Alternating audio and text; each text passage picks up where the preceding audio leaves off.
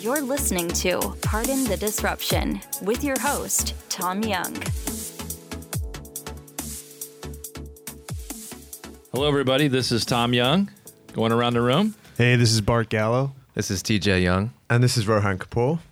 Great. Thanks, guys. Hey, today we're going to talk about a topic uh, called digital exhaust.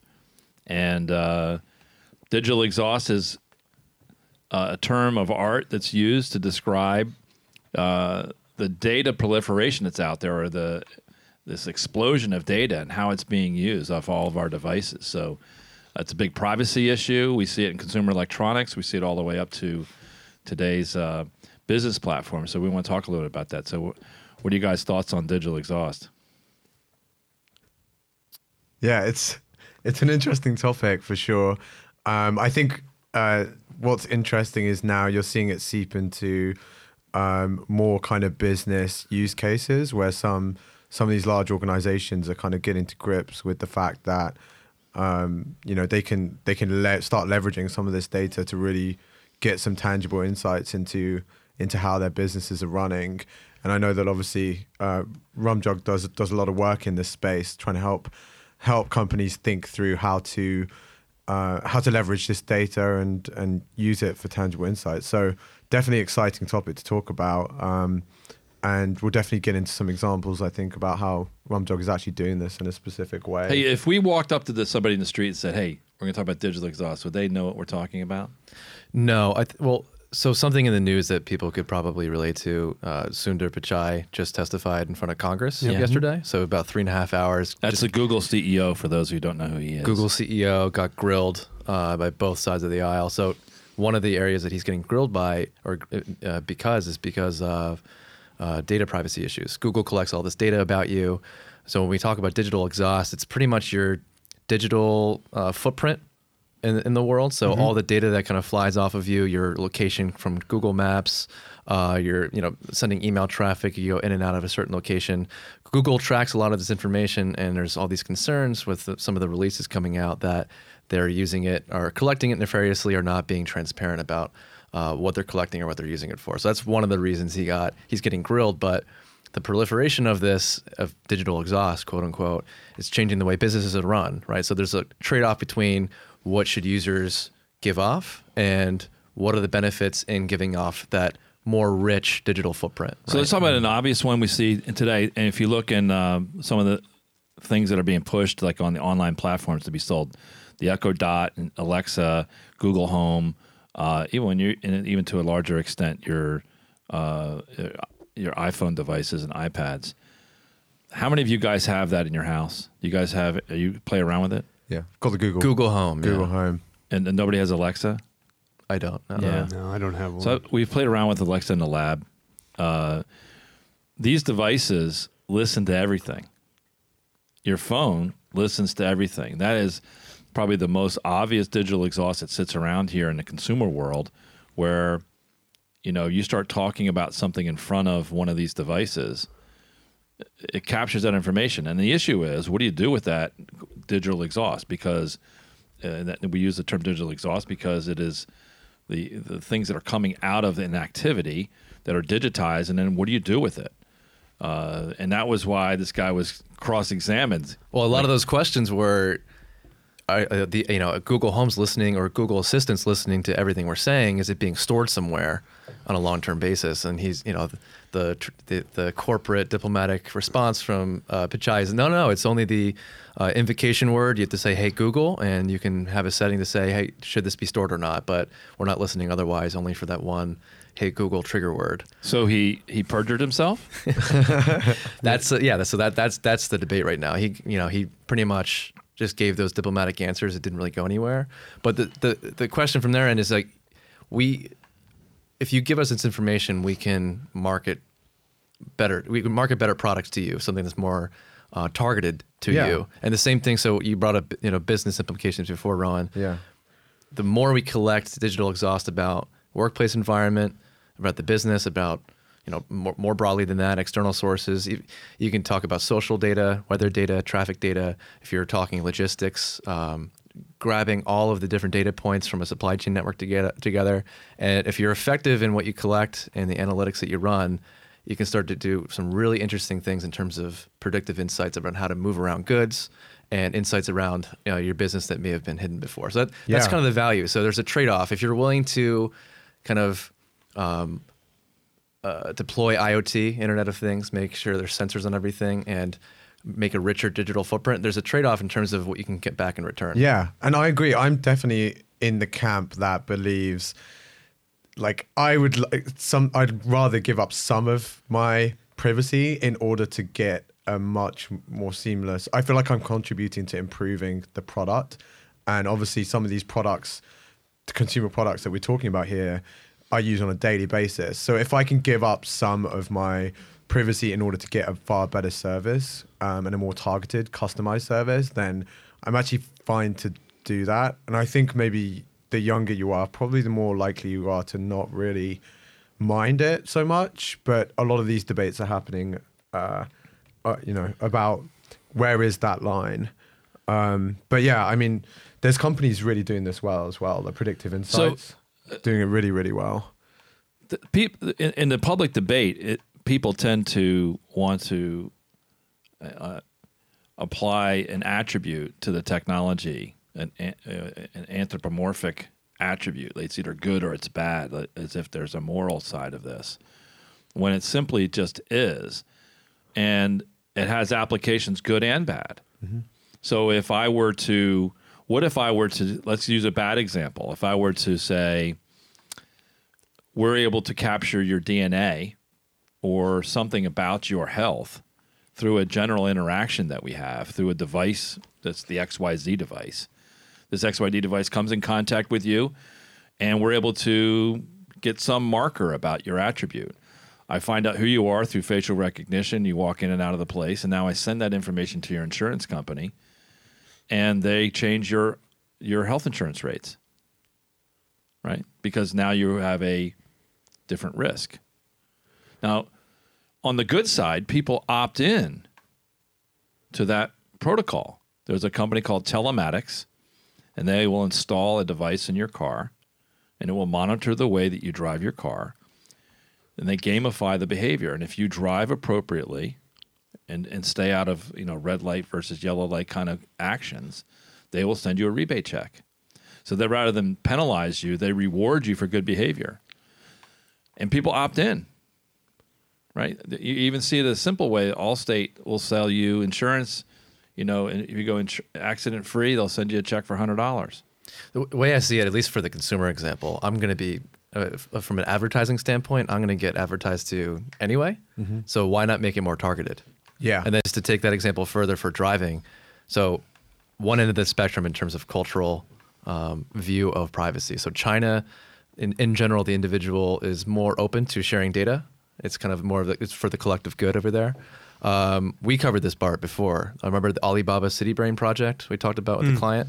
So uh, is running this project. It's called City Brain, where they are working, partnering with the Chinese government to take control of the traffic lights and deploy monitoring networks so they can uh, grab your smartphone GPS location, uh, tap into all the traffic camera feeds, and be able to control the traffic lights for, I think it's Hangzhou is the district. They were given 104 traffic lights. And over the course of a year, they combined all this information, all this digital exhaust, run analytics, and they could control when to go green, when to go red. So it wasn't just a standard timer. And I think it was throughput, the overall speed increase for the city was 15% better. Wow. By letting this kind of AI engine running the whole thing. But again, that's a culture where everyone's okay being watched on every intersection. They said they knew the position of every car in the district at all times. So So- it's like, are you okay with that for the potential benefit? If you remember, uh, so the New Jersey Turnpike, I think it was a New Jersey Turnpike. They used to issue tickets. You would go in and get a ticket. You go to the exit you're going to. You give a ticket, and uh, based on what They still do that. for people who don't have E-ZPass, Technically, it's still there. Thank you. It's technically it's still there, but I'm telling you when they initially when when they initially started getting timestamps and cameras, uh, they were calculating your speed, and they were discussing issuing traffic tickets Oh, I remember if this, you yeah. Based on how fast you got. based to on the how next fast step. you got there. Yeah. Yeah. So I get on the turnpike and I avoid all of the speed traps with radar detectors or whatever you're doing.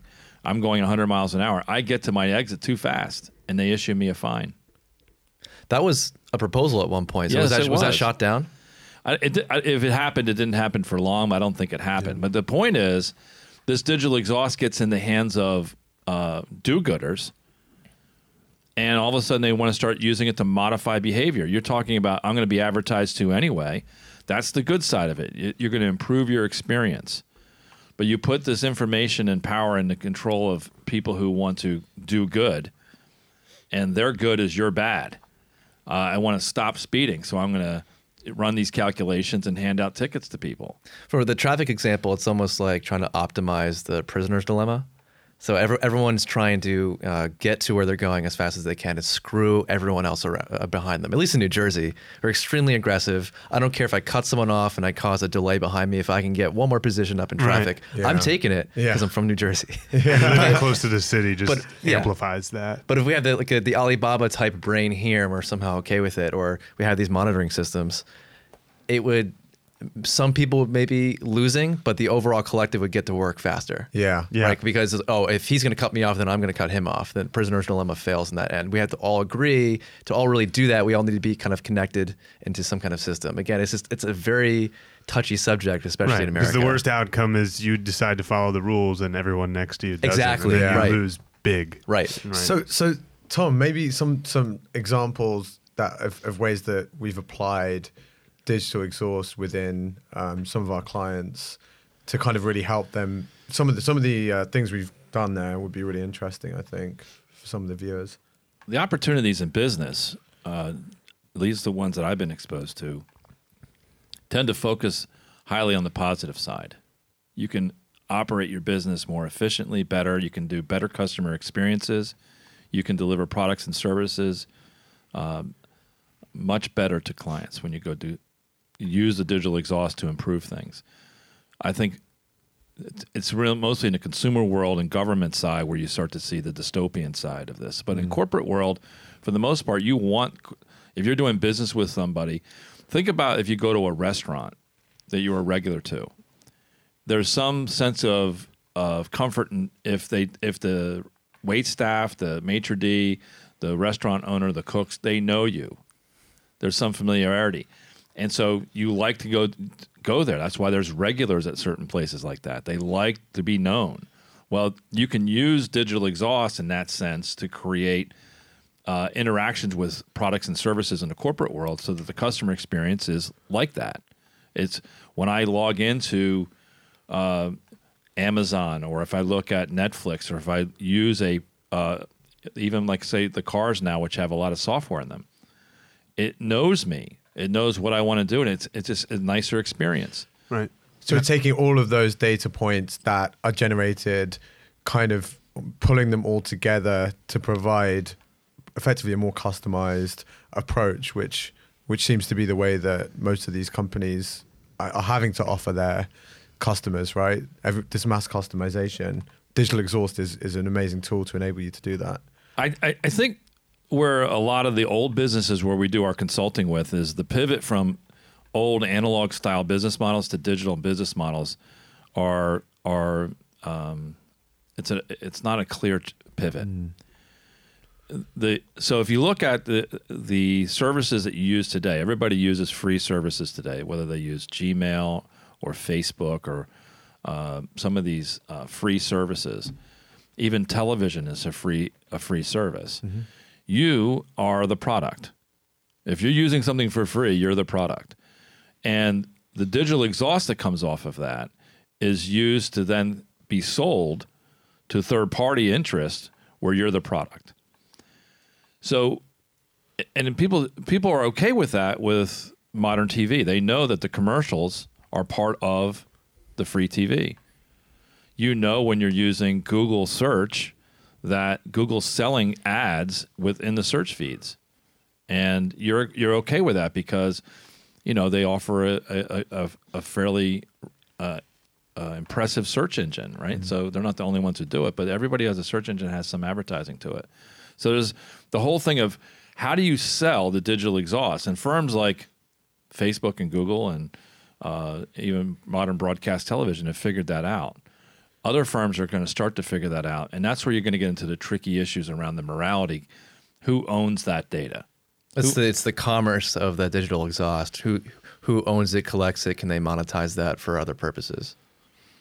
So some of these companies, I guess, effectively need to first transition from the analog world that they're sitting in, especially some of the, the older companies, to be able to move onto into a more digital world.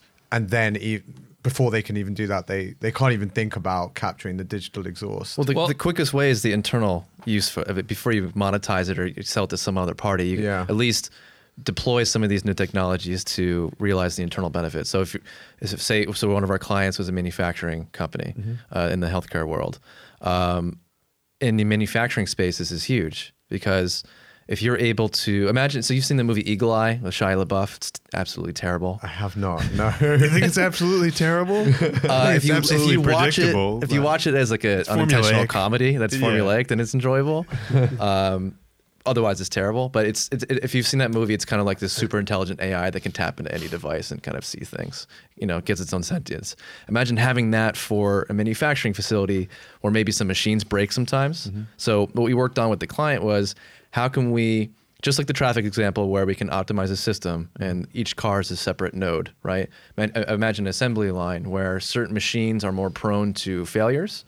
When something breaks and the manufacturing plant is not producing product, that is just every single minute is losing money, dollars, dollars, dollars.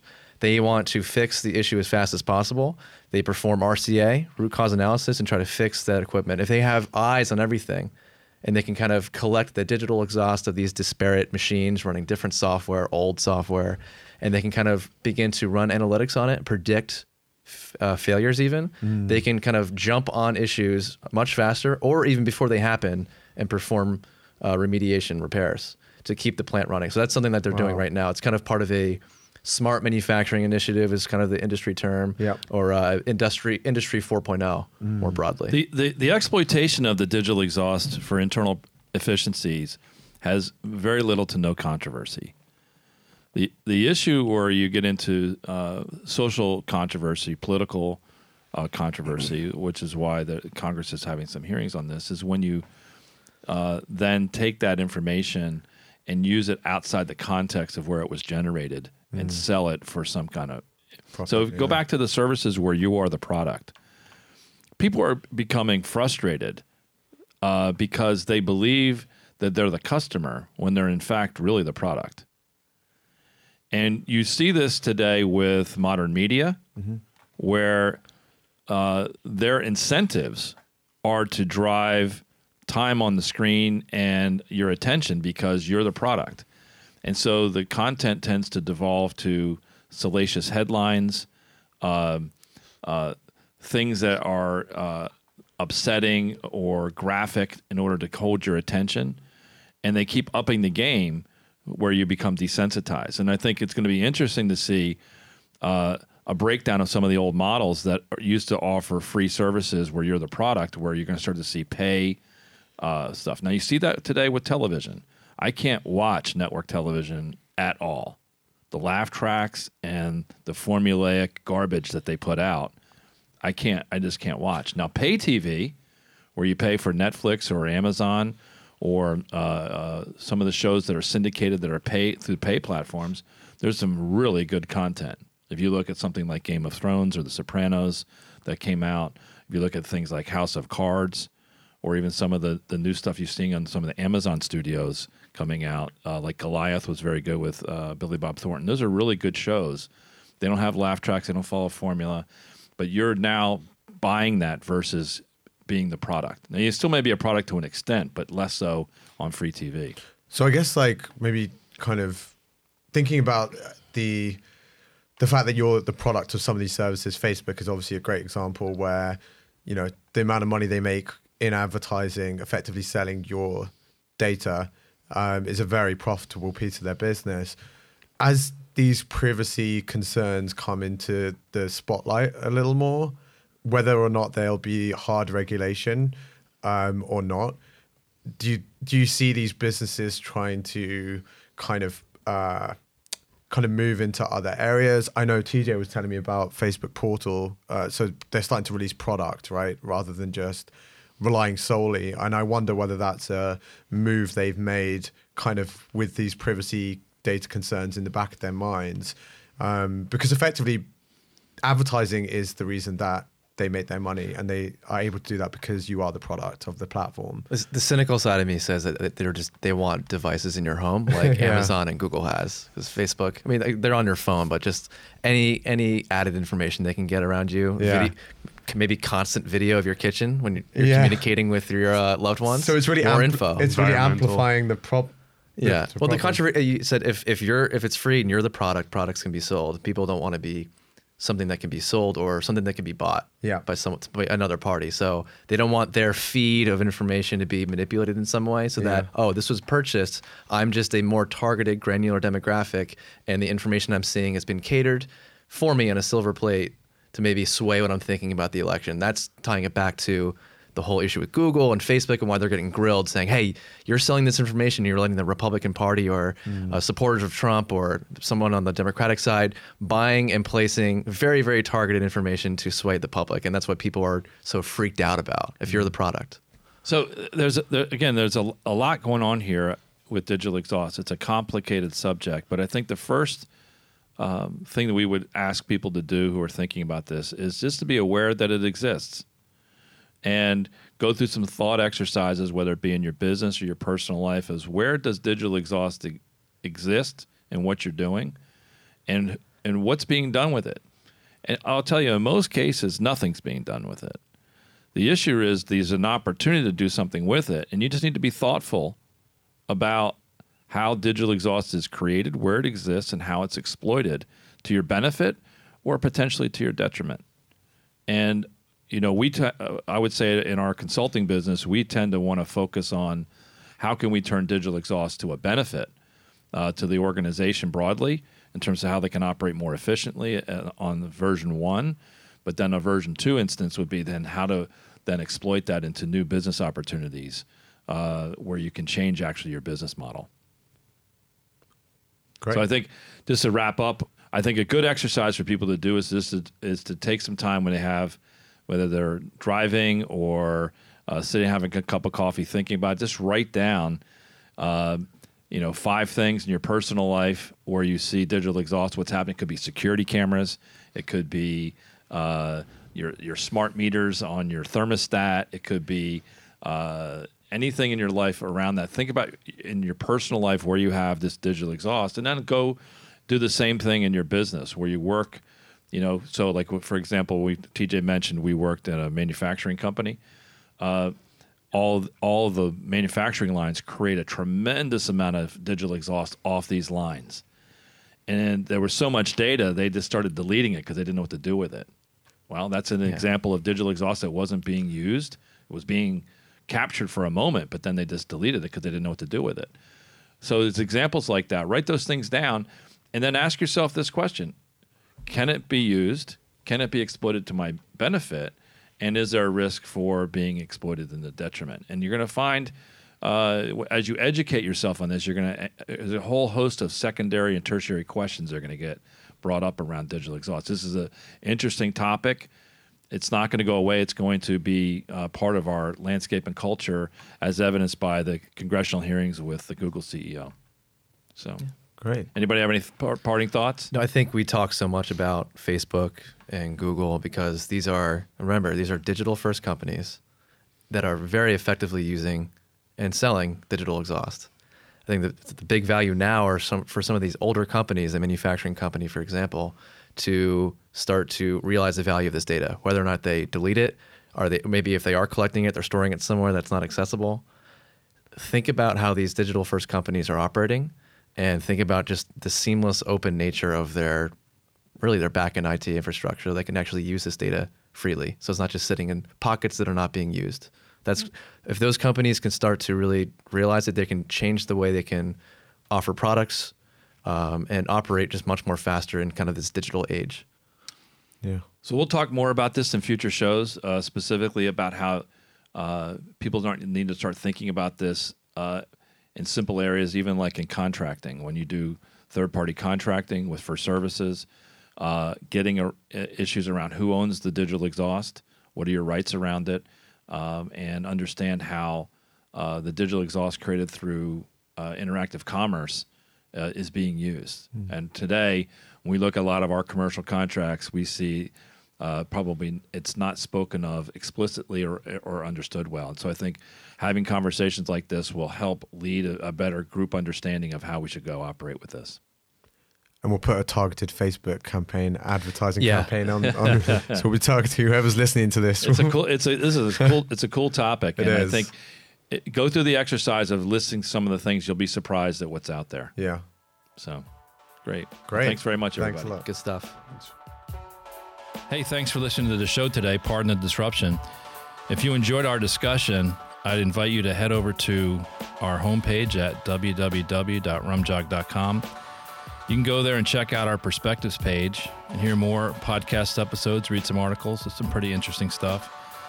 You can get access also to our digital disruption series. This is a meetup that we do mostly in New York and New Jersey area where we discuss the impact of these technologies on our society and the way we live and work. We do this alongside of industry experts in various fields like crowdsourcing, automation, and blockchain, uh, the, the, the technologies that are disrupting our world today.